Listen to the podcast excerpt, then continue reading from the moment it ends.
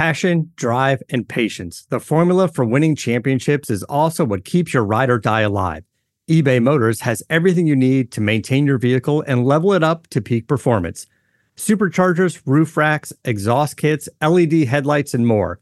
Whether you're into speed, power, or style, eBay Motors has you covered. With over 122 million parts for your number one ride or die, you'll always find exactly what you're looking for. And with eBay Guaranteed Fit, your part is guaranteed to fit your ride every time or your money back. Because with eBay Motors, you're burning rubber, not cash. With all the parts you need at the prices you want, it's easy to make your car the MVP and bring home huge wins. Keep your ride or die alive at ebaymotors.com. Eligible items only, exclusions apply. See ebaymotors.com.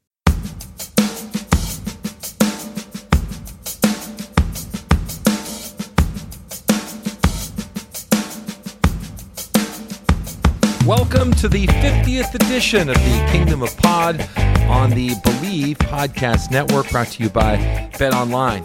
Coming up, two weeks away from Boise State, Central Florida. What's at stake in this game, both on and off the field? Some things happening in Pocatello, two big construction projects announced. Dr. Tromp has her State of the Boise State Union address with some news on where Boise State's at. And this is the 50th podcast for the Kingdom of Pod. More thoughts on all of that coming up. But here we are as I record this two weeks away from Boise State, Central Florida, in Orlando. To me, there's immediate bragging rights up for grabs against Central Florida because they're pretty loud and proud. And if you're an online warrior, then you know that already. That if they were to win this game, they'll have all kinds of things to say. If it were a double digit win and the game weren't competitive uh, late or midpoint in that second half and on, I think they have every bit of potential to show respect and gloat uh, quite a bit as well. So if that's something that, from a fan perspective, bothers you, I think that's certainly at stake. It isn't a playoff game. It isn't even a matchup between two top 25 teams. It's a matchup between two teams that, as their schedule progresses, if they have typically good years, like both do, then this win for one or the other school uh, would be valuable. Um, if Boise State were to defeat Central Florida and they went on to win the American Athletic, we understand the implications of that. Certainly, when it comes down uh, to the selections of the New Year's Day Six bowl games and how everybody perceives these these two schools. I think it's one of the biggest benefits in having scheduled a series of teams in the American Athletic Conference. It sets up some comparisons that you can make between Boise State and other teams in the AAC. So I think this is going to be a valuable series uh, with Boise State and Central Florida and others as things continue to move forward. Now, there could be some momentum to get into the top 25, of course, uh, for either school and that's important. Right now, both schools are on the outside looking in. I don't think that that was what was planned when this game was scheduled. I thought most people probably assumed that one of the others, or most likely both of these schools, would be ranked in the top 25. But the momentum would be there because of the two teams' schedules as they moved forward. Uh, this win could get them that much closer to being in a top 25 situation. For Boise State, I think it's a big game uh, for Andy Avalos' regime, and this isn't meant to put pressure on Andy. It's it's it's certainly well within anybody's grasp to understand that he is the new man who's never been a head coach before, and he's been telling the kids how they're going to do things and the results that they should expect from those kinds of efforts. Now, I've not been in all those meetings, neither of any of you. And I'm sure if the commitment and the effort uh, was of a championship caliber in the game against Central Florida and they lost, then that's still going to be a win in the right direction for a new head football coach at his alma mater. If it's not close and there are non Boise State like penalties, let's just say, alignment, illegal procedures, um, just carelessness, not enough men on the field. If those types of things were to develop, then uh, there there would be some concern in the short term uh, that the kids were not as mentally sharp and ready to go. I think defensively, uh, Andy understands better than anybody uh, that one of the advantages that the Central Florida team has in this matchup is they've got an established offense in what Malzahn wants to do. Now, this group has not executed a Malzahn offense before, but at least he has a good idea of what he wants to put together, and he has faced the best college football programs in the country. Andy's never been a head football coach before. Boise State's defensive and offensive coordinators have never been coordinators at this level before. So there is some of this element of how quickly things can come together and what will the results of the actual game be for the emotional state of the team and the players and the other assistant coaches. And this stuff's not going to get played out ultimately too publicly. Uh, but if you put on your optimistic hat and things go great, they score 42 points, uh, they give up three or four touchdowns, maybe a field goal, and they win this football game on the road and they pretty much stay in control of the game for the majority of it. How would that feel? Try that on for size. And it's not a game filled with turnovers or an injury to a key Central Florida player like their quarterback. It's not filled with that. Uh, that would be a tremendous confidence boost as they go back to Albertson Stadium for their home opener against UTEP. Conversely, if it doesn't work out, it makes the UTEP game certainly a must win game. And then you've got to beat Oklahoma State at home uh, to get some of that national reputation going back in your direction. Uh, you would not want to be one and two after Central Florida on the road and Oklahoma State and UTEP at home. Uh, that would be a very different position for the program to be in.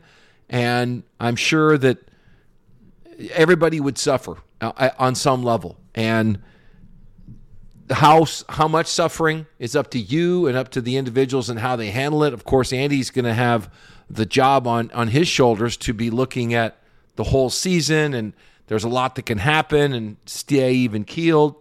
I, I've seen him in horrible situations as the defensive coordinator and the defensive man at Boise State, and never loses composure. Never. It's just, it's really pretty incredible what I have seen in the past from how he behaves when everything's going wrong around him. I've never really seen him lose his cool. Now he was on the field and he was always looking to the next call and and doing those types of coaching uh, things on the field. So I think that's you know just part of the, the, the story off the field, on the field, what the players believe, what's at stake. Um, and then I think it's up to all of you to sort of determine your attitudes about Boise State football uh, should they lose. And then, hey, just how good are they should they win? Get to my thoughts about what's happening in Pocatello, but we know what's happening. It's time for some NFL football. And if you're into sports betting, that means you should be headed over to Bet Online. That's where you can win some money today. So, whether you want to make live bets during games or futures for who you think is going to be winning championships in the future, like the NBA, Bet Online has all the latest odds and the news and the info for all your online sports betting stuff. Go over to the website today or right now. Use your mobile device to join, and you'll get 50% welcome bonus on your first deposit. So, before that next big game, put a little bit more at stake. Head over to Bet Online and start playing today. Before I get into uh, Pocatello and what's happening there at Idaho State, I will touch on uh, Dr. Tromp's sort of state of the uh, union for Boise State and the campus in, in just a couple of minutes. But this caught my attention. For those that have been around in the state of Idaho, it was quite a move for Idaho State University in 1970 to put up their own mini dome, their own, you know, indoor stadium. It wasn't too far before that that the Houston Astrodome had made a lot of attention. I thought it was a bold move. I wasn't around in 1970, but I was able to study it, and I even had a chance to meet Dubby Holt, who was the athletic director at that time. And Dubby just sat back and, and said, Well, how are we going to get more fans in here? Uh, when we're only playing day games, guys have to work on Saturday. Farmers have to farm. It's different time, right? So He said, "Well, we make a heck of a lot more money uh, by playing at night, and if we don't have playing, if we can't play indoors somewhere, people are going to freeze." So that's where uh, the mini dome came, and it cost about three million bucks.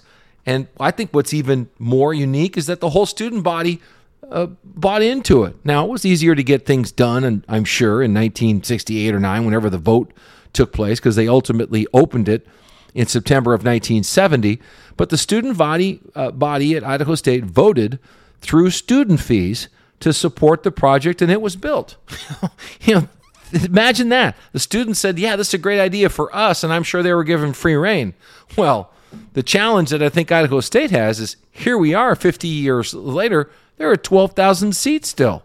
Now, there's a lot of things that go in there, not only the Idaho State football program and what they do and the basketball team, but you've got a lot of high school football games. There's been a lot of high school championships there. So there's a lot of us that have been uh, through that place.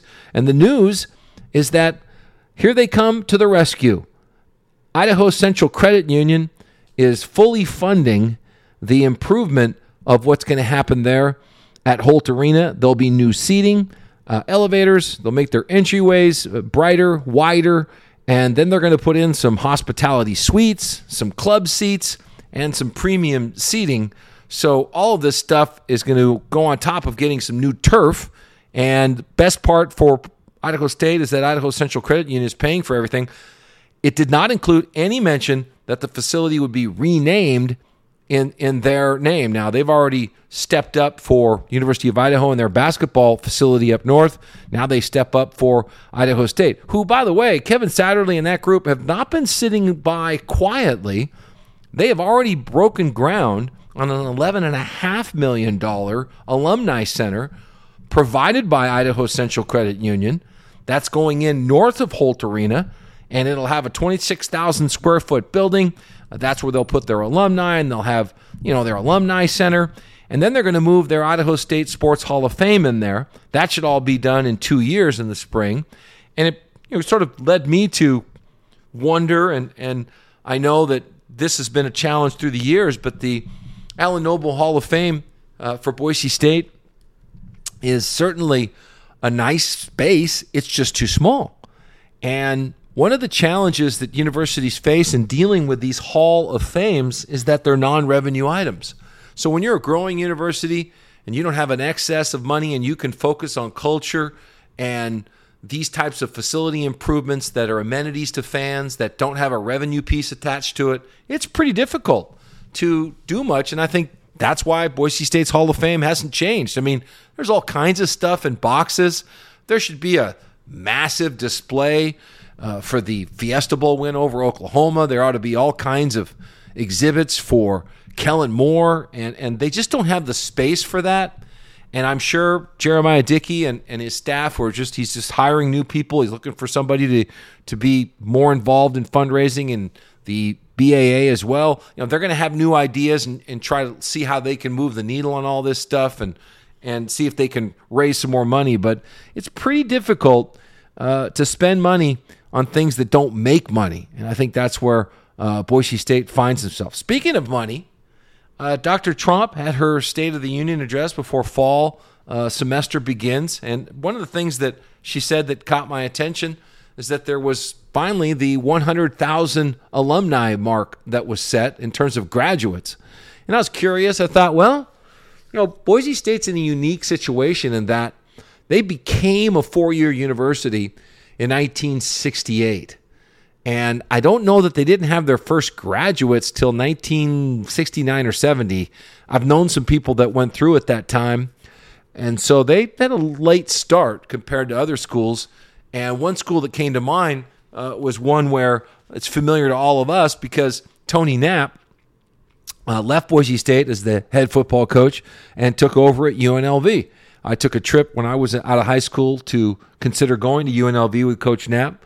And uh, it just reminded me, geez, they were pretty young at that time. Well, I looked, and UNLV's only got 135,000 uh, graduates out there, and they started uh, 1964.